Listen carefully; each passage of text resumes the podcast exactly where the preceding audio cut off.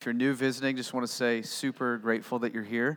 Uh, thankful you got to join us this morning. Uh, we're walking through the book of James. Um, normally, what we do is a, a, faith family is just take a book of the Bible and just walk through it, plow through it, uh, verse by verse, line by line, so we can know all that God might want to say. Uh, we're not a church that likes to uh, just kind of skip around and just pull texts out uh, of random, but kind of look at okay, what's the what's the line of thoughts? We also know how to see our Bibles, know what God is really saying with everything around it. And so, um, the Apostle Paul said he didn't want to shrink back from preaching the full counsel of God. So that's our hope is that no one would be, would be misled, uh, that you would have the full counsel of God laid before you.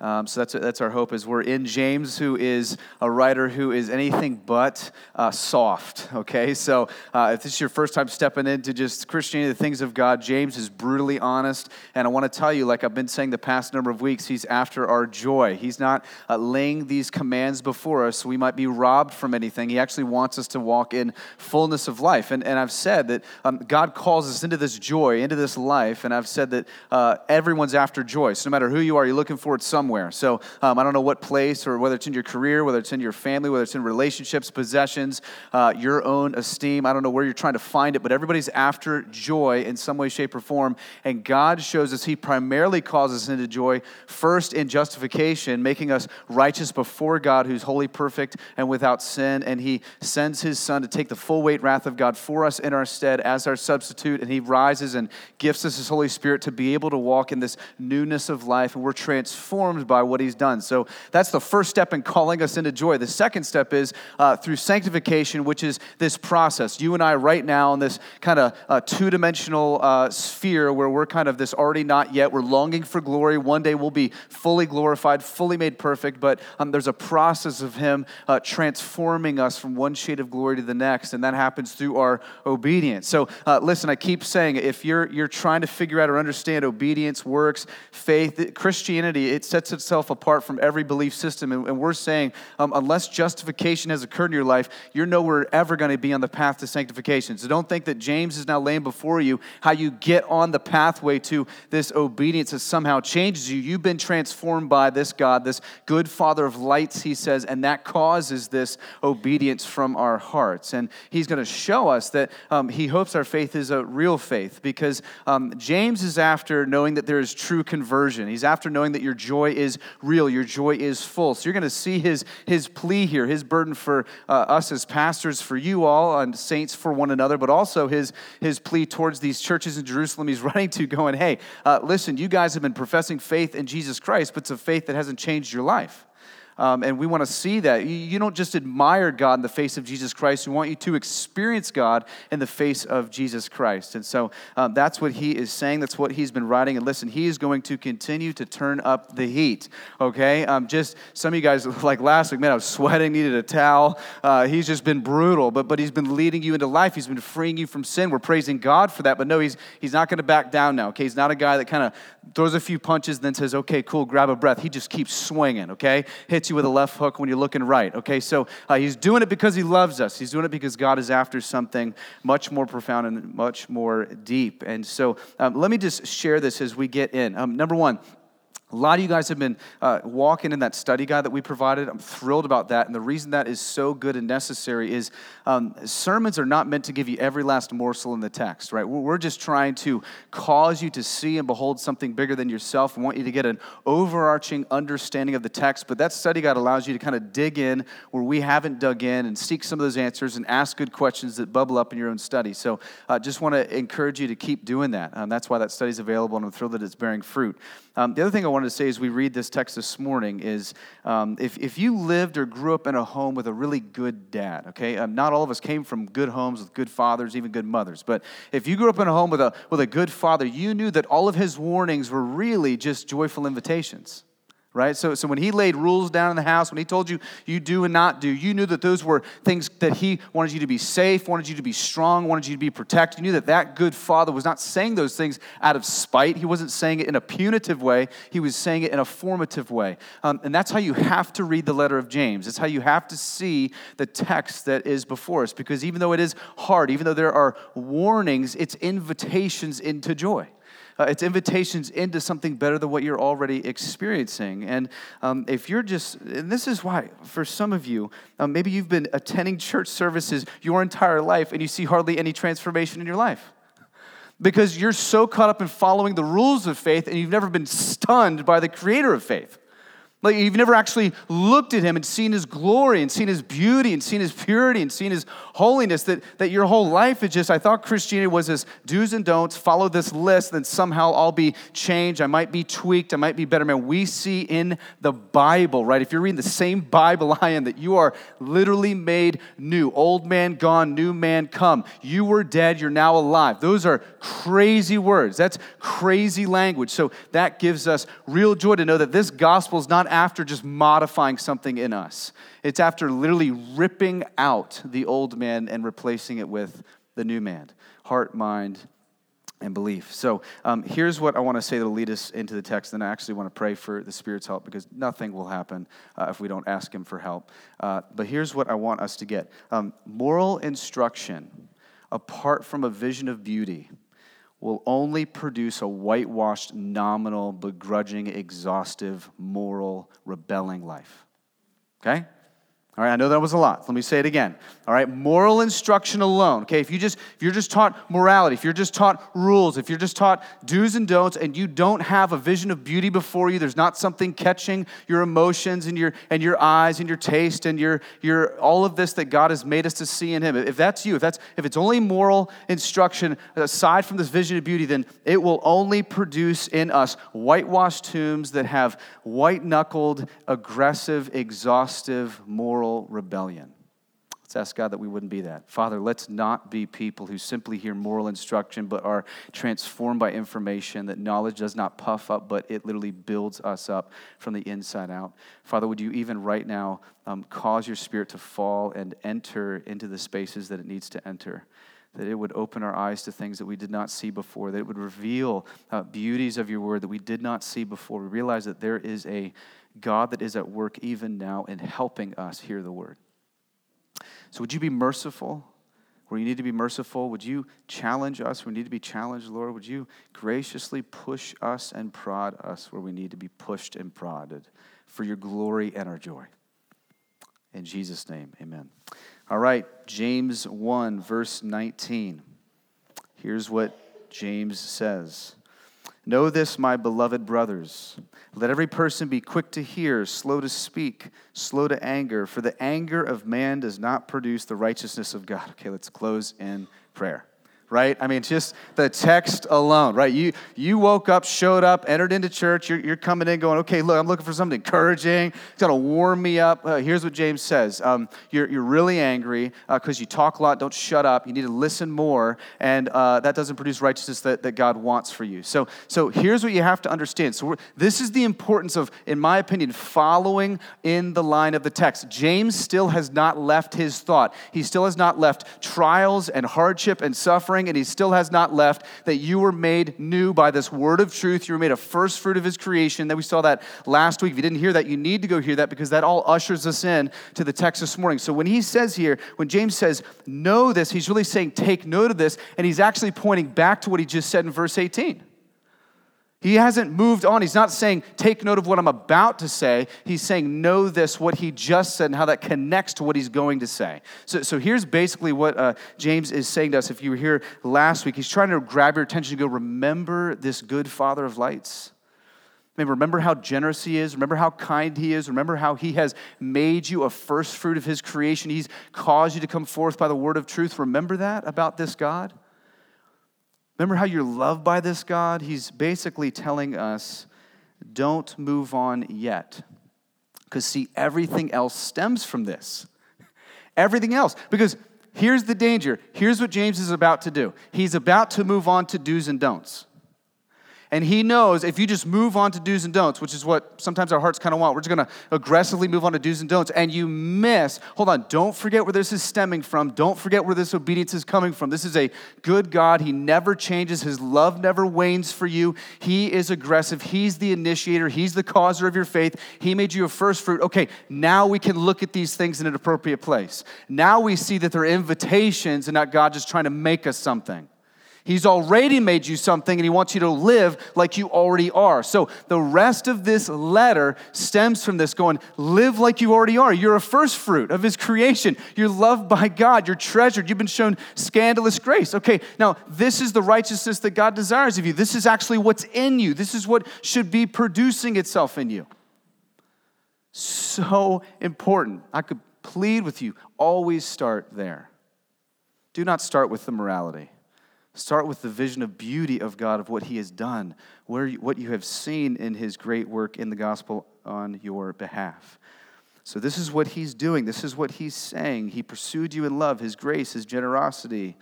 This is the difference between Christianity and false religions. Um, God's love is sure solely based off of His covenant for you and towards you. So, so, he's not a God who says, Imagine if I came to Jackson, my son, and said, Hey, uh, buddy, I'll love you, but, but first, let me, let me see how you do today. Let, let me see how you responded in obedience. Let me see how your actions are.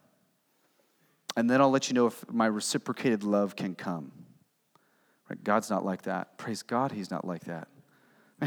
that God is so otherworldly, so unlike us that He say, okay, no, my love is sure already based upon Jesus. Look at the wrath absorbing cross of Jesus Christ, okay? Uh, that's the demonstration of my love, demonstration of my pursuit, demonstration of me loving you, singing over you, causing you to be one of my own. Okay, so stare at that and then let that move you now towards what I'm about to tell you and show you. That's where He wants us to start.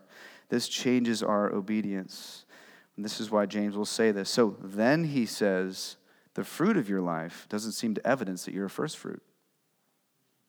Well, you say you're a first fruit. You say that this has happened to you. You say you've been, you've been born again, that you've made a profession. That, and he goes, and it doesn't seem like you act like that. He says you talk a lot and don't listen. You become angry, and that doesn't produce the righteousness of God. God is not like you and I. He's slow to anger. We're quick to anger. You're not looking like God. It's not producing this righteousness of God. And, and when James talks about anger, listen, he's not simply talking about these fits of rage. Like when you and I think about an angry person, right, we all have a category in our heads, right?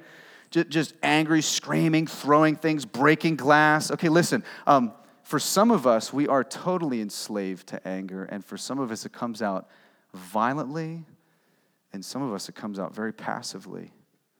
Uh, but in both of us, there is stewing in our hearts. There's rage in our hearts. There is anger in our hearts. So here's what he's after. He's talking about not these just fits of rage, he's talking about the deep seated fears, entitlements, and pride that cause the outbursts of anger. He's talking about where, the, where it's coming from. He's not just talking about this outward action. He's talking about there's something going on in your heart, right, that, that, that's wrong, that's causing you to be angry. And James seems to show us that it's our entitlement. He's showing us this area. Remember, he's the younger brother of Jesus. He heard Jesus himself likely say, uh, you know, people come along and say, well, don't murder anybody, but you hate in your heart. It's the same thing James is doing. There's something deep down in there that's causing you to have anger. Now, he's tying it to the word in verse 18 that brought you forth. Okay? This is so important. He's going, the word of truth, right, brought you forth. Okay, now what's happening is there's anger because you don't like what the word of truth is saying to you. You're angry because you're busy talking over God, not listening to Him. This is why James is simply saying, in Bergen County terms, it would do us some real good just to shut up. Really, I mean, I mean, think about it, man. If I would just shut up in my home, how many less arguments I get in with my wife, Kristen? And I just let her talk, and I could listen to her and hear what she's saying and hear her heart. He's actually getting at this very thing. Proverbs says, "Even a fool who closes his mouth is wise." wow. Some of you guys didn't get it right over your head. Even a fool who closes his mouth is actually really wise. So there's hope for you fools. Just close your mouth, and you'll already be on a trajectory of wisdom. Simple text. Love the Bible. He's talking about this word of truth that brought us new life. See, that's why I love Sunday mornings, because a preacher gets to get up and everybody is quiet and gets to just hear what God has to say. Right? I mean, that's the beauty, in my opinion, of preaching. I love going somewhere where, okay, I'm, I can not interject. I mean, you could get thrown out, but, but you, you, you could interject, you could talk or whatever, but you just get to listen. You just get to sit, and you can't make judgments. It's not like in our Bible study time where we read a verse and go, oh, God, I don't like that about you, and we speak over him and say what he should really do. He goes, no, you're, you're quick to listen. You're eager to hear this word of truth. It's just returning back to the very thing that caused you new birth. That's what he's saying here. You're quick to listen, you're quick to hear this. He's saying we put the word of God on trial like Satan and judge it and tell God what he can and cannot do. That doesn't lead to life, it doesn't lead to the righteousness that God desires. I know many of us are enslaved to this anger, and according to James, he'll say it's because we don't always like what God has to say. I mean, that's just, that's honest, right? I think we could all agree with that at times. Many times, our anger is driven by us believing we are owed something God is not giving us, or it's by us having a wrong understanding of God. Right? So we approach the scriptures, and he's saying this word of truth that made you a first fruit, verse 18, and caused you to be born again, this good father that all of a sudden you're already forgetting who he is. You're already forgetting what has been done. You're already creeping back into wanting be, to be the creator, not the created being. And this is where, man, as we read, we have to have a high view of God. I mean, this is what he's really getting at. He's saying, man, your, your thoughts are all out of whack. Really, um, we are, have got ourselves to a place where we grow in anger because we actually think we've been put on this earth to judge him. So, so, so God makes us so that we can judge him right? So we'll look around and be like, okay, if you're so loving, how come so many people are dying of AIDS? How come there's so many people starving? How many people? And we think at the end of all times, we're going to stand before God, right? Holy, righteous, all creator God, and go, why weren't you so loving? Why didn't you do something about that? And we forget that no, He's going to judge you and I, and He's going to say, if you were so loving, why didn't you do something about it? Right? We're so caught up in this, this view of God, we start saying silly things. We start being totally ridiculous because we think we were put on this earth to put God on the dock and tell him how the world should operate. And he's going, no, that's just going to produce anger and not the righteousness of God. Slow to speak. Man, listen to what he said. Be reminded of what I just admonished you and that he's a good father of heavenly lights. He doesn't change. He's the same yesterday, today, and forever. So if He saves you, He saves you forever. If He loves you, He loves you forever. If His mercy is towards you, it's always for you. He's not like a father that you see. How do you approach His word? That's what James is asking. Are you quick to listen? Are you quick to become angry? Are you quick to talk a lot over Him and His judgments? That's why he'll connect it with verse 21. Therefore, put away all filthiness and rampant wickedness and receive with meekness the implanted word, which is able to save your souls. He goes, Man, okay, if you're going to listen and hear this word that caused you to be made as a first fruit of his creation, we talked about that last week, just insane. That, that Jesus is a first fruit, that God, it, that's his most prized son, and that he makes us his most prized sons and daughters through Jesus. Another sermon. James says if you're going to listen and hear this word, then you need to get your heart right.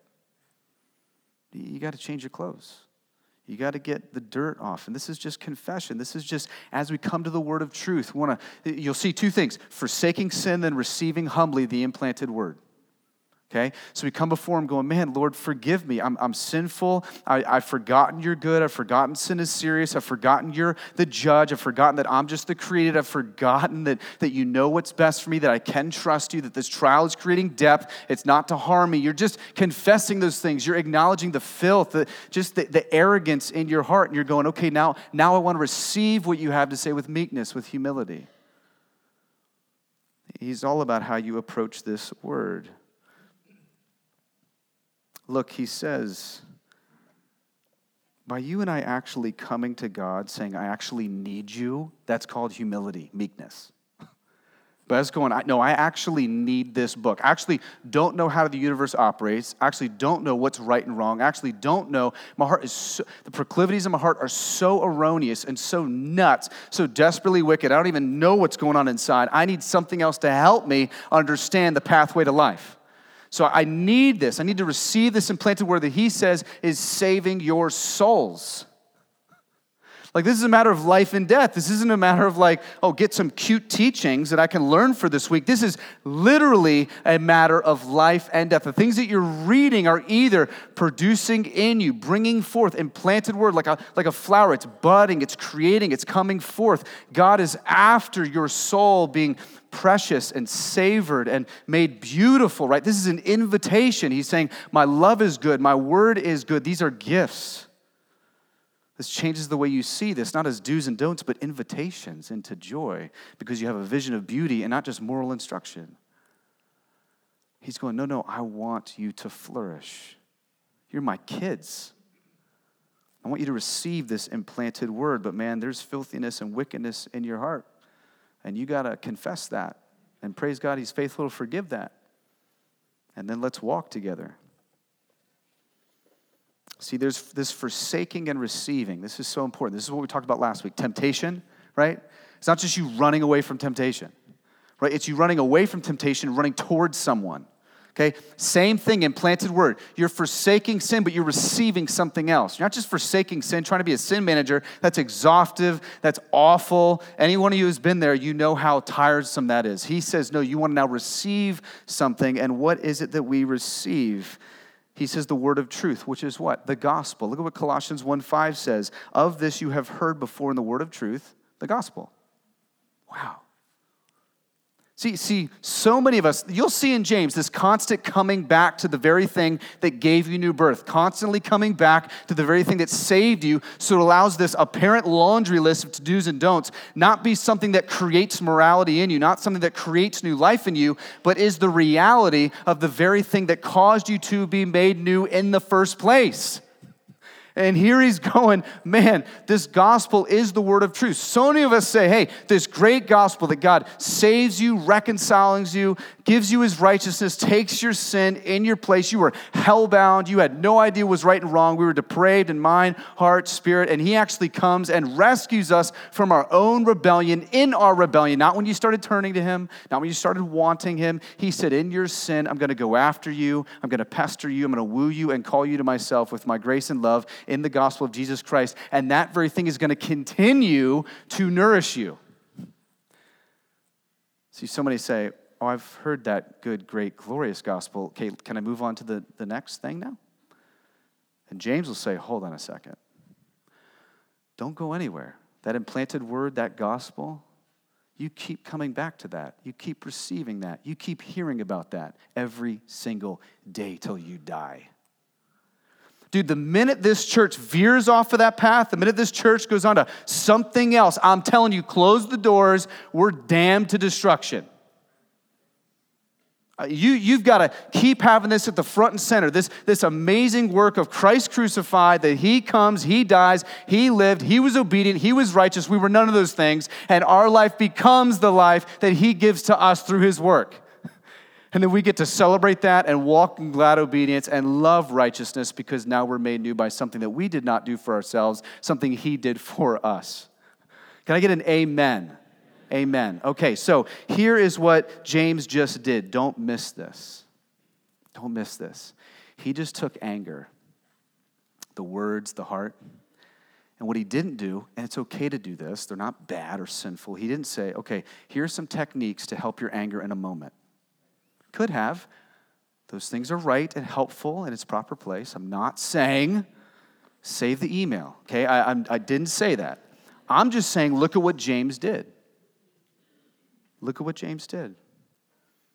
He went straight to the heart of the problem, apparently, which is submission to the gospel. Your anger, the issue, is your submission to the gospel. That's what he's doing. You're believing things that aren't true. You're telling God He's something that He's not. You have forgotten something.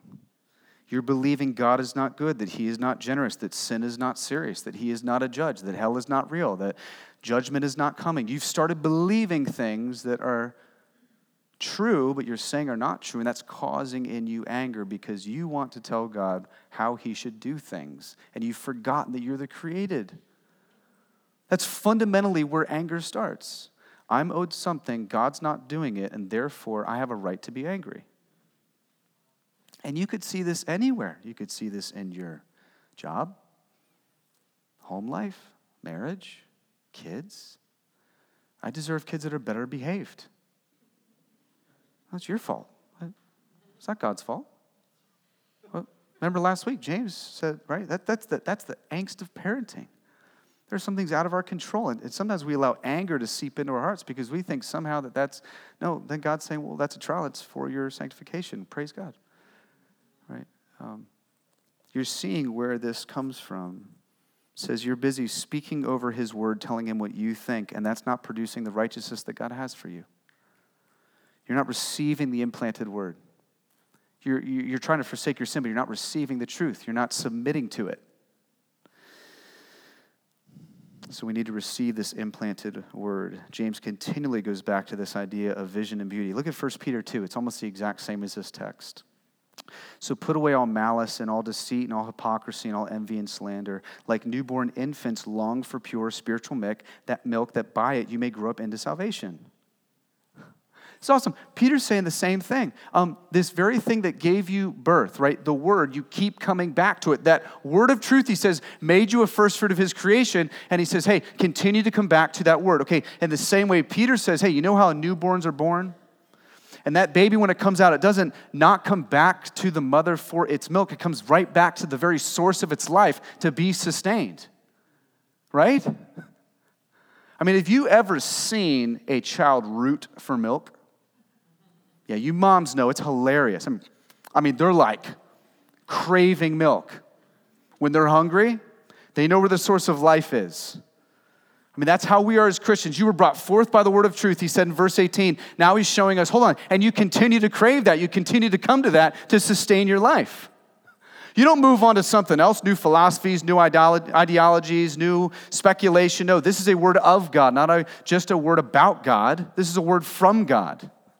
The very source of your life you, hey, here's how you stay on the path to life. Here's how I saved you. Here's what I did. Here's my nature and character. Here's how you are saved. Here's how you are sustained. James is showing us this is so beautiful that the gospel, the word of truth, we continue to come back to for nourishment and sustainment. We're not born and wander off. This is why John 15 talks about the Word of God comes into your life and it changes you. Um, we, you know, if you hang around certain people long enough, you'll start talking like them, right? Start using their lingo. Um, I can usually know who hung around who just by hearing them talk, right? I mean, this isn't something new. We all understand this. Um, our problem is do we hang out with the Lord? I mean, I mean listen, um, the more you hang out with him, spend time with him in the word, the more you'll just become like him.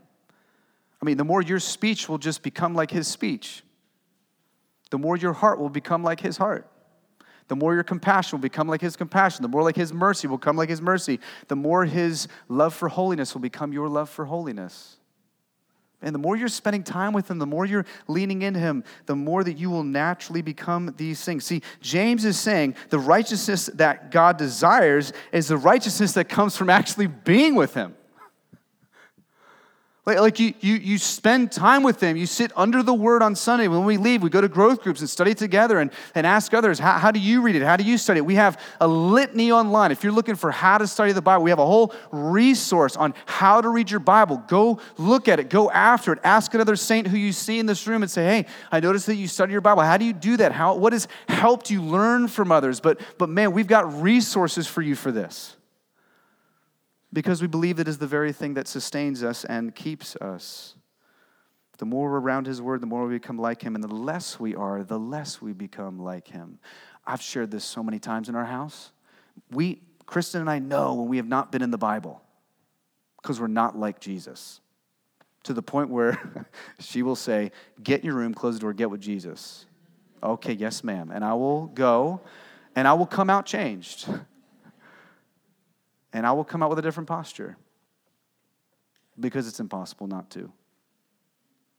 Because I'm reminded of my depravity, I'm reminded of His grace, I'm reminded of how good He is, how patient He is when I am not patient. how loving He is when I'm so unloving, how consistent He is when I'm so inconsistent, how faithful He is when I'm so unfaithful. Some of you say, Well, I just don't have time to be in my Bible, to receive the implanted word. And I say, in all love to you, brother and sister, you do not have time not to be. I, don't have another answer. I, no, you don't have time not to be. And I mean that in the most loving way. Um, and maybe it means you fight to learn. And call upon your elders or other saints, like I just said, or go online and look at our resources as to how to read your Bible. Just start somewhere. We don't have time. Man, look at turn on the news. Look at culture. Your, your work, your job, just listen when you're out. We don't have time. And that's why, man, our prayer as a church is when we gather to hear the word, like right now, we lean in. That we'd say, God, help rid me from distractions, because listening to the word is an act of worship, right? I mean, even right now, I want to hear what God has to say. I got a lot of thoughts about Him. I got a lot of other preconceived notions. I come with anxiety. I come with depression. I come with struggles. I come with fear. I come with, I got to hear what God wants to say. So, man, we're eager to get here on time. We're eager to sing. We're eager to get into the Word because we have got to hear what God is going to say. We've got to. So, we see the preaching of God's Word as a, as a necessary and thing that we want to be ferociously after. Just to commit ourselves as best as we're able to get under this word. Now, here's what he says in verse 22 uh, listening is not enough. Uh, but be doers of the word and not hearers only, otherwise, you're just deceiving yourself. Okay, so we don't just listen, we then do. Now, James had the best example in his older brother Jesus, right? He had Jesus to look at. They would have sat together in the synagogue hearing sermons. James hearing some sermons by Jesus himself the most perfect sermons you ever heard. He didn't have to get up like me and say, hey, I'm fallible, but this isn't fallible. Every hermeneutic was perfect, his exegesis was spot on. Every application got right to your heart and destroyed you and then built you up. And then they leave and go, okay, how do we walk in that? How do we apply that? How do we do that? How do we see God that way? you imagine? Incredible. He probably heard Jesus himself say this in Luke 11. Jesus said, Blessed are those who know the word of God and do it. You want to be blessed? Know it, but then do it. This is so important because we live in a world that's filled with words about God philosophy, ideology, speculation. It's the things I just said, and this is a word from God. So, James' frustration here is there are a number of people in these churches, apparently in Jerusalem, who he's writing to, and they have a lot of knowledge, but they're not following Jesus. I mean, you read that, read the Gospels. I love it. These religious people, too, who just have a ton of knowledge about God and about the Old Testament, but they don't follow Jesus at all. Their hearts are whitewashed tombs, Jesus calls them. So his frustration is they're not following Jesus. In First John, I think it says that, man, you must walk as Jesus walked. I mean, Jesus fed people, Jesus healed people, Jesus taught people, Jesus prayed for people, Jesus served people, Jesus encouraged people. Jesus did what he studied. He didn't just study, he got out and did it, right? And this is following in the footsteps of Jesus. James is saying there's a difference between us coming in and nodding at a sermon, agreeing with a text or a challenge, and actually leaving and walking in it actually embracing it, actually taking that truth and going, man, I'm going to let it bear witness on my heart today. This is Ezekiel who gets up and he says, The word of God has been spoken. We must do something. James says, The one who merely hears the word and lives a life characteristically against doing what he hears, that person has not been changed by the word of truth you may not be a first fruit. You may not be saved. If it's characteristic in your life, I'm not talking about hills and valleys. We're not looking at perfection but progress. But I'm saying if characteristically in your life you just consistently hear things and there's never any doing, applying obedience. James is saying, You've probably not been changed. He says, You deceive yourself. See, deceive yourself is this whole idea of like miscalculation. It's, it's, and this, is the, this is the biggest miscalculation in the church. Uh, we think that we can come in on Sunday mornings and we can hear a sermon and we can just humana, humana, humana, humana, humana, and just, just as we hear the sermon, just humana, humana, I'm being transformed, I'm being changed, I'm being, right? Okay, and then all of a sudden you're gonna walk out different. Right? That, that, that, that's not it. James is saying you're deceiving yourself if you think that you just only have to be a hearer, this humana, humana, humana, somehow going miraculously. So, so Monday to the next time you gather on Sunday, there's nothing. You're void. There's nothing characteristic in your life that this word has bared weight at all on your soul, on your decisions, on your thoughts, on your pursuits, on anything. He's going to get even more aggressive in the end and show even to those who are vulnerable there is nothing that marks your life. The grace that you've been given is worthless because the grace is doing nothing. Powerful word from James because he loves you and I, because he wants to call us into life. He gives an illustration. Verse 23, just look in the mirror. For if anyone is a hearer of the word and not a doer, he's like a man who looks intently at his natural face in a mirror. He looks at himself and goes away and at once forgets what he was like. Listen, in James' day, it's pretty crazy. Um, people were actually pretty unfamiliar with what they looked like. I know you're like, how in the world they survive? We're obsessed with what we look like, right? Look in the mirror thousands of times a week. Um, they actually, this was not for them. Mirrors were not everyday objects like they were here, where they're everywhere. Um, and they actually more had metal. They didn't have the purified type of mirror reflection that we have today. Um, so even if you saw your image, it was still a little bit blurry, still a little bit off. And because they couldn't keep this metal, most couldn't keep this metal with them, um, they couldn't come back often enough to remember exactly what they looked like. And the reason is because they weren't seeing it enough. So James is saying some of us are like that. Some of us do that. You gather on Sunday, you hear a sermon, fellowship, pray, maybe take the Lord's Supper, sing songs, and before the service is even over, and some of you, maybe just 30 minutes after you leave, you have totally forgotten what you have heard. And you are on to bigger and better things. And here's what's amazing that word forget doesn't simply mean not to remember. It actually means to discard. So the idea here, right, from James is you purposely, some of you just generally like are like, man, my memory is awful. Right? I literally, Mike, you talk way too fast. You give 17 points. I can never remember anything you give my sermon. That's okay. That's honest. That's genuine. Okay, let's help you. Let me send you my sermon notes. We've done that. But for others of you, there's an intentional discarding of what you've heard when you leave. You purposely don't give attention to it. And James is saying if you think you're a first fruit of his creation simply because you come here once a week and discard everything as you leave, you're deceived. You're totally deceived. Church attendance never made anyone righteous. You sitting under the word never, never alone transformed anybody. It could transform you and God makes you new, but that transformation continues. It's not this one time profession of faith came down front. That was me 17 times in, in high school.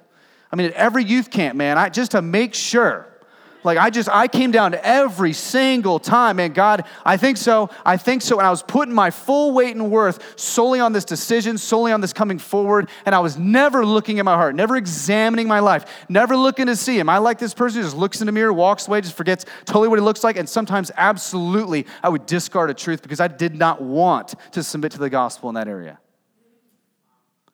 And then God, over the years, praise God for his patient grace and I don't have a moment. Some of you do. Praise the Lord. All I know is today where I stand. And that I love him and desire him as imperfect as I am and as many sins that I have and will continue to have. I desire to repent and turn and pursue him with my heart. Just what marks you, friend? It's not a hard question, which is scary and a bit terrifying for some. It shouldn't take you a long time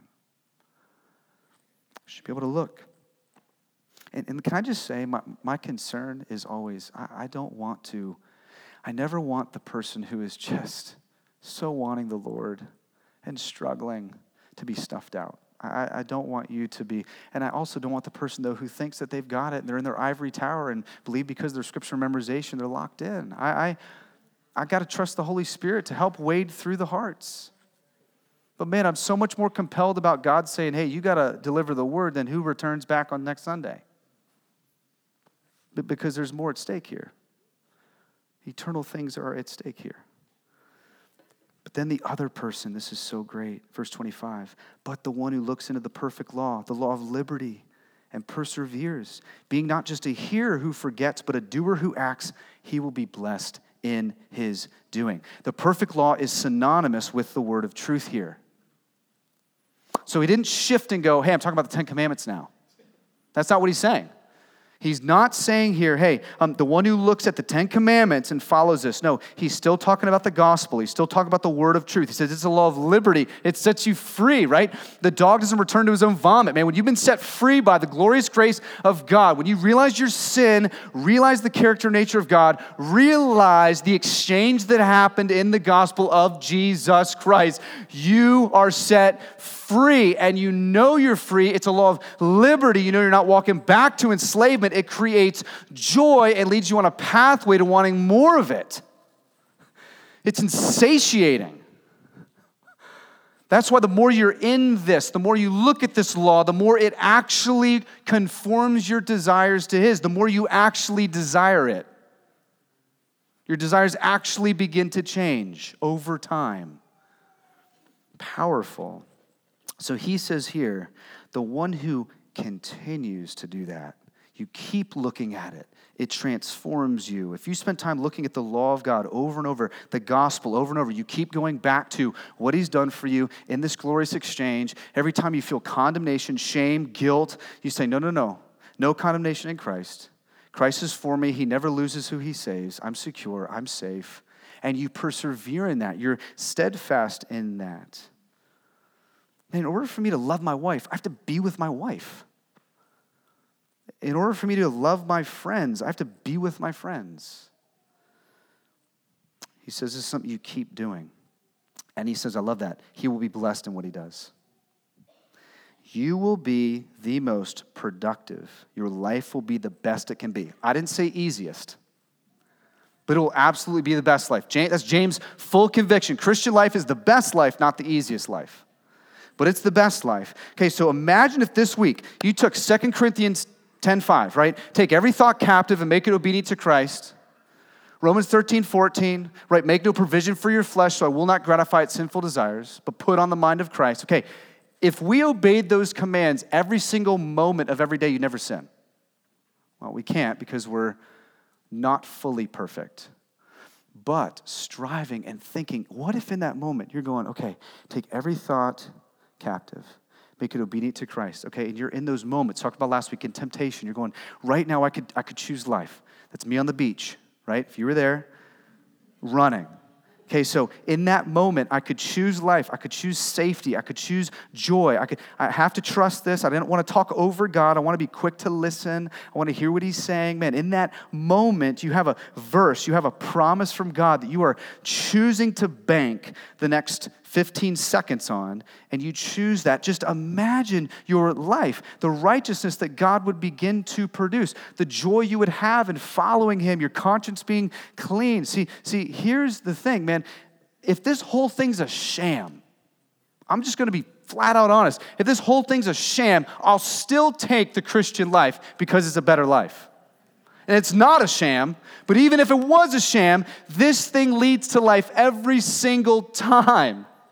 Less heartache, less discouragement, brokenness, fracture. Listen, if you actually believe your sin is winning out for you, actually leading to life, you're totally deceived. Look around you, look at the pieces.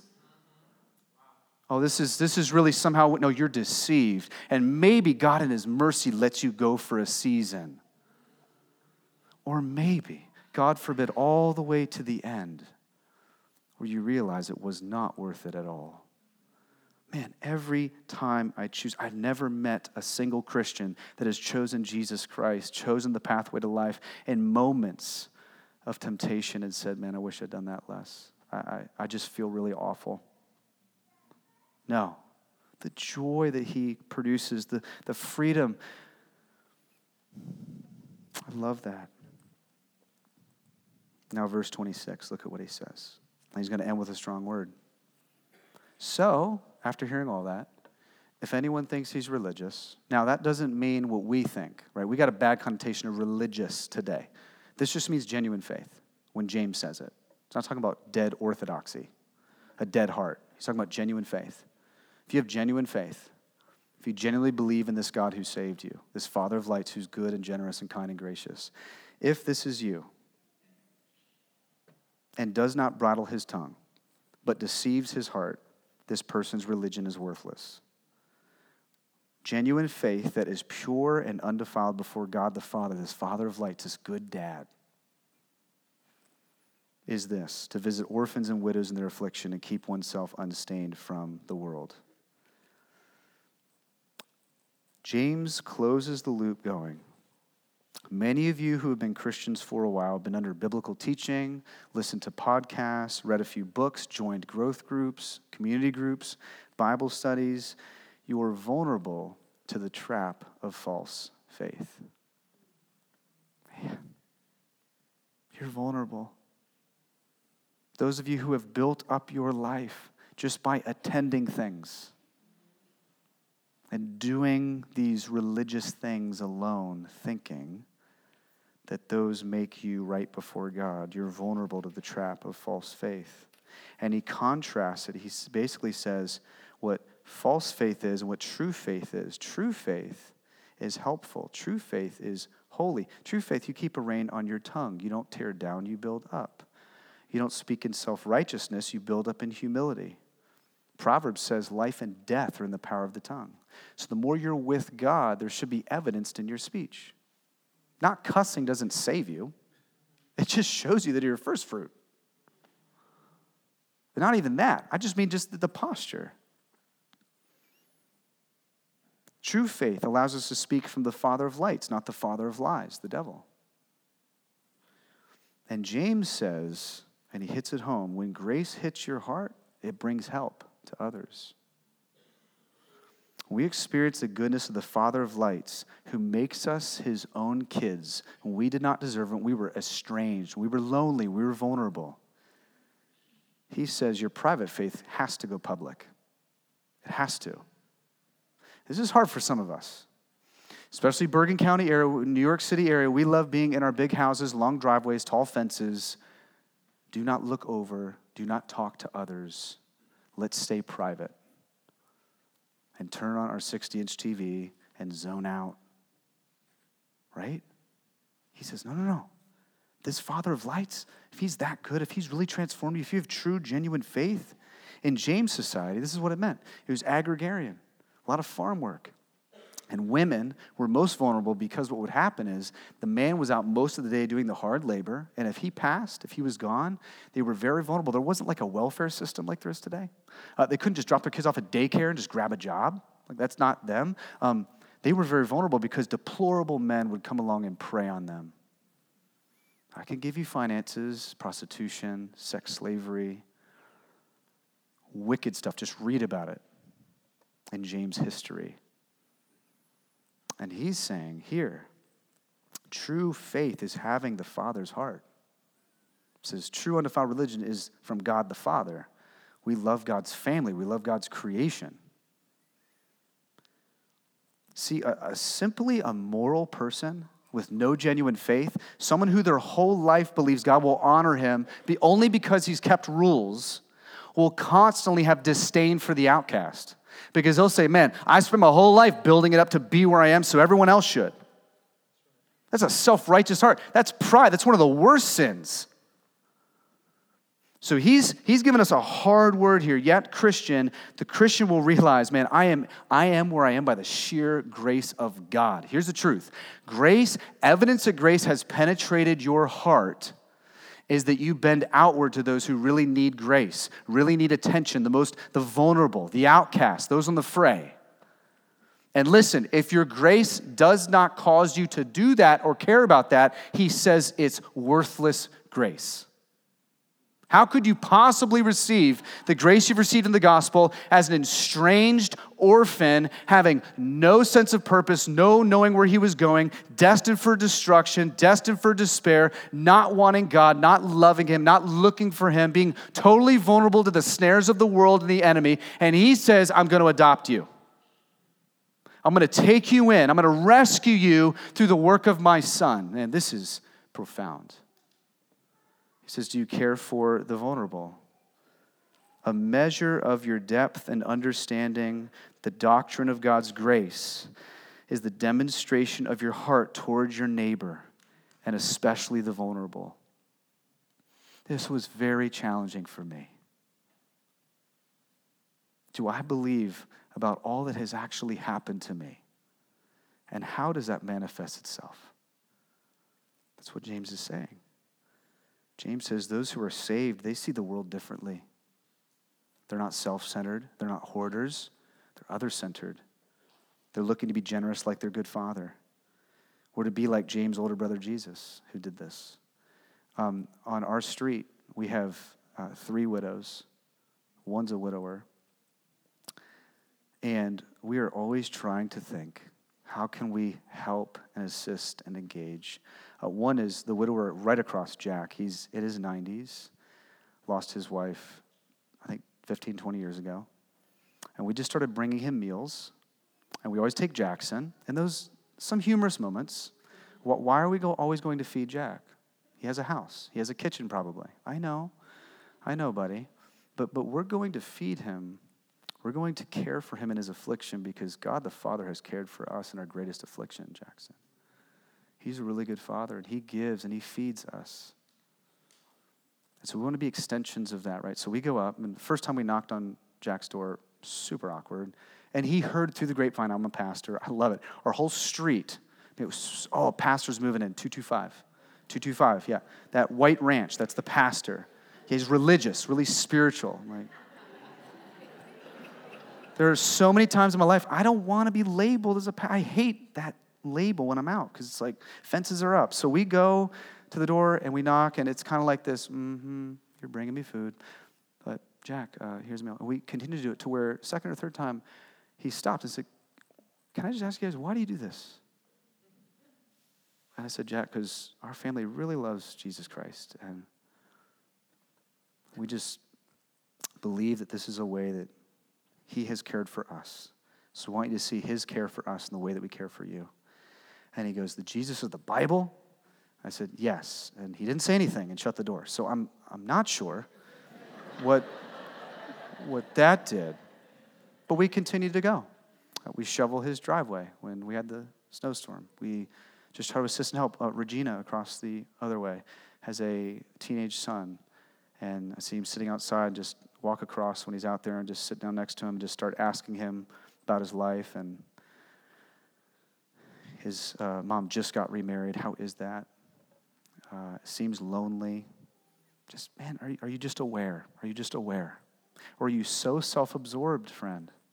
Are you so self centered that you can't even see those around you? Maybe even in this room, there are people in need, vulnerable. You just walk by them on Sunday. I'm not saying it's always done intentionally. I'm just saying he's saying the father heart of God bears itself in the father heart of his children.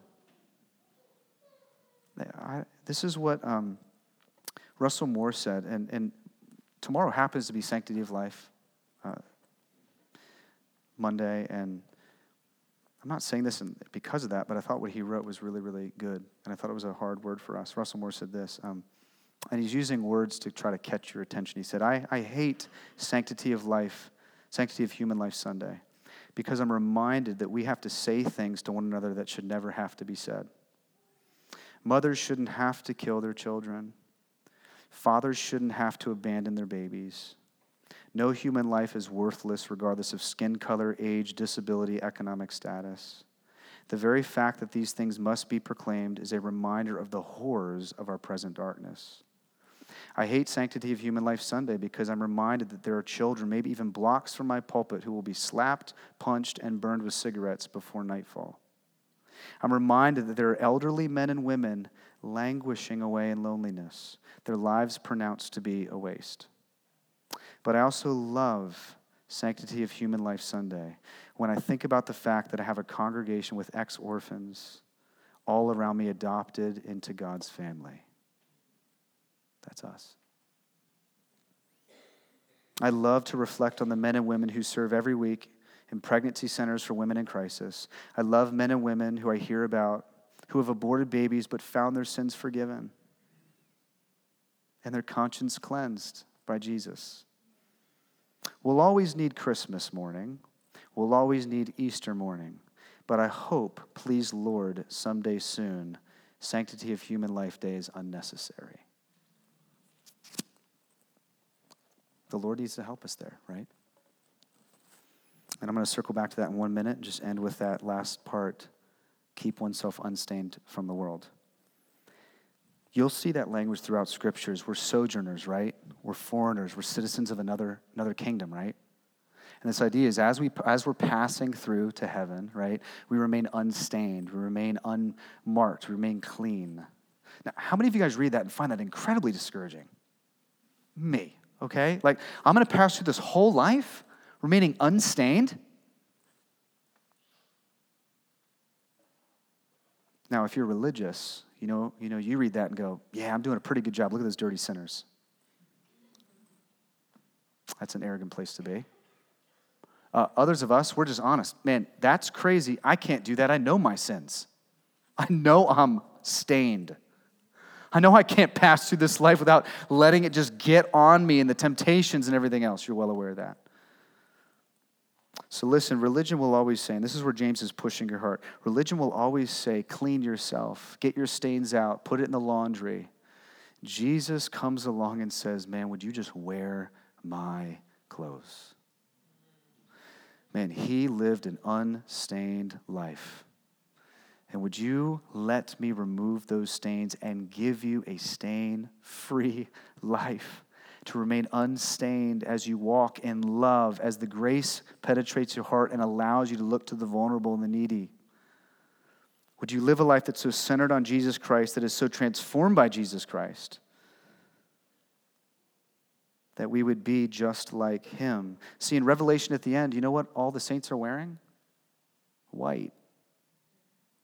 We're all wearing white. That's happened for us now and it'll fully happen in glory.